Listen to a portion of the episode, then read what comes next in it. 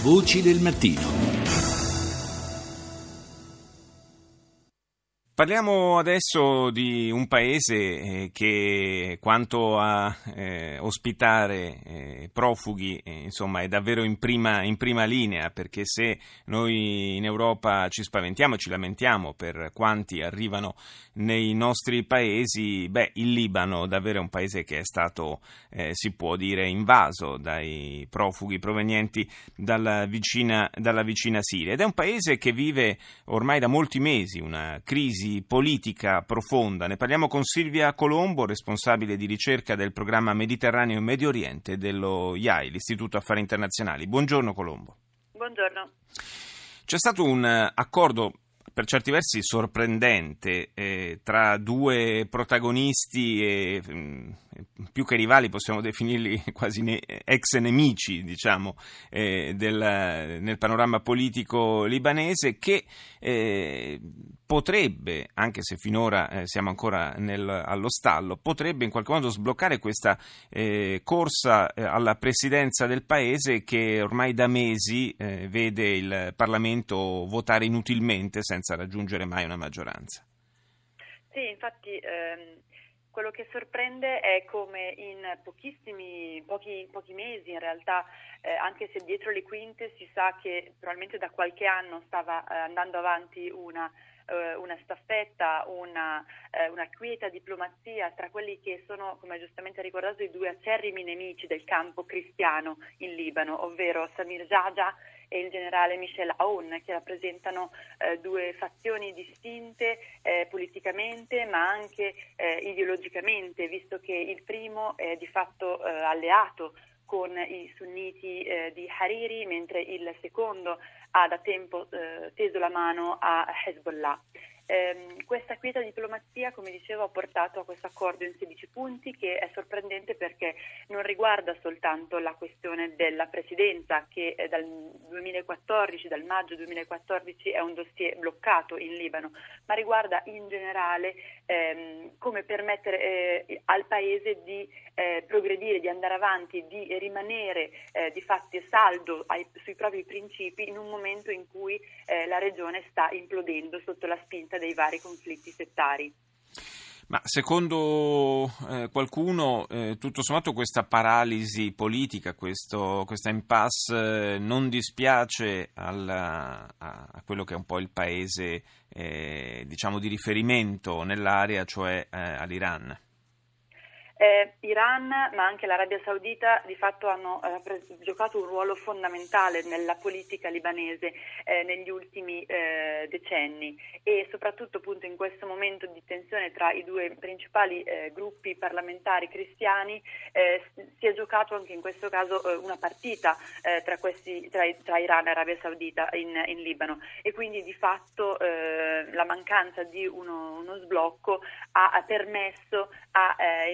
dal punto di vista della nomina del Presidente ha permesso que- a questi due paesi di punta ehm, della regione di giocare il proprio, eh, il, proprio, il proprio, ruolo. Adesso se l'accordo effettivamente va nella direzione di mh, permettere di sostenere la candidatura alla Presidenza del generale Michel Aoun, che come dicevo è vicino di fatto a Hezbollah e quindi eh, all'Iran rappresenta un'ulteriore eh,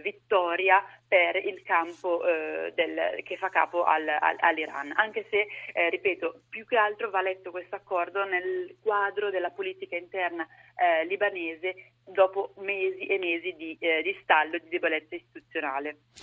Certo, la, la divisione eh, della componente cristiana, componente politica cristiana evidentemente eh, ha lasciato mano libera in qualche modo proprio alla, a Hezbollah, al movimento sciita che comunque ha come riferimento politico l'Iran. E il paese eh, vive una, comunque una situazione al di là del, dello stallo politico, una situazione, lo abbiamo detto tante volte, veramente difficile dal punto di vista eh, economico e sociale a causa di questo eh, milione circa di, di eh, rifugiati, di persone che sono fuggite dalla, dalla guerra in Siria e hanno trovato ospitalità in Libano. Assolutamente, il Paese è allo stremo eh, da molti punti di vista, dal punto di vista economico, sociale, non solo per la presenza dei rifugiati siriani eh, che rappresentano oggi appunto più di un milione eh, su una popolazione di circa 5 eh, milioni e mezzo di, di, persone, ma anche perché già nel Paese vi erano comunità eh, di rifugiati, pensiamo alla comunità palestinese che da, anche dal punto di vista politico ha sempre eh, svolto un, un, ruolo di punta dal punto di vista di, stabiliz- di destabilizzare in un certo senso gli equilibri interni. Eh, ehm, l'inefficienza e la, eh, la, debolezza istituzionale del Libano eh, si è poi mostrata appunto nell'incapacità di poter prendere decisioni su questioni eh, di base, per cui ci sono state v- varie eh, espressioni di malcontento da parte della popolazione eh, diffuse in in tutti i sostrati, in, tutti, eh, la, in tutte le appartenenze eh, religiose e questo ha chiaramente eh, mostrato tutta la debolezza di quello che è il sistema della democrazia consociativa su cui si basa il Libano dalla Costituzione del 1943. E la cosa appare ancora più mh, eh, significativa alla luce del fatto che questo modello della democrazia consultativa libanese viene da molti eh, citato eh, come un possibile, una possibile fonte di ispirazione anche per eh, la, la, vicina Siria, eh, proprio adesso che timidamente si inizia a parlare di un eh, possibile negoziato, di una possibile pace. Il Libano ovviamente è estremamente interessato all'evoluzione di questo possibile, eh, auspicabile negoziato di pace, non solo per, appunto, per il milione e passa di rifugiati che ospita, ma anche perché un crollo definitivo della Siria metterebbe seriamente in pericolo probabilmente anche il futuro del Libano stesso.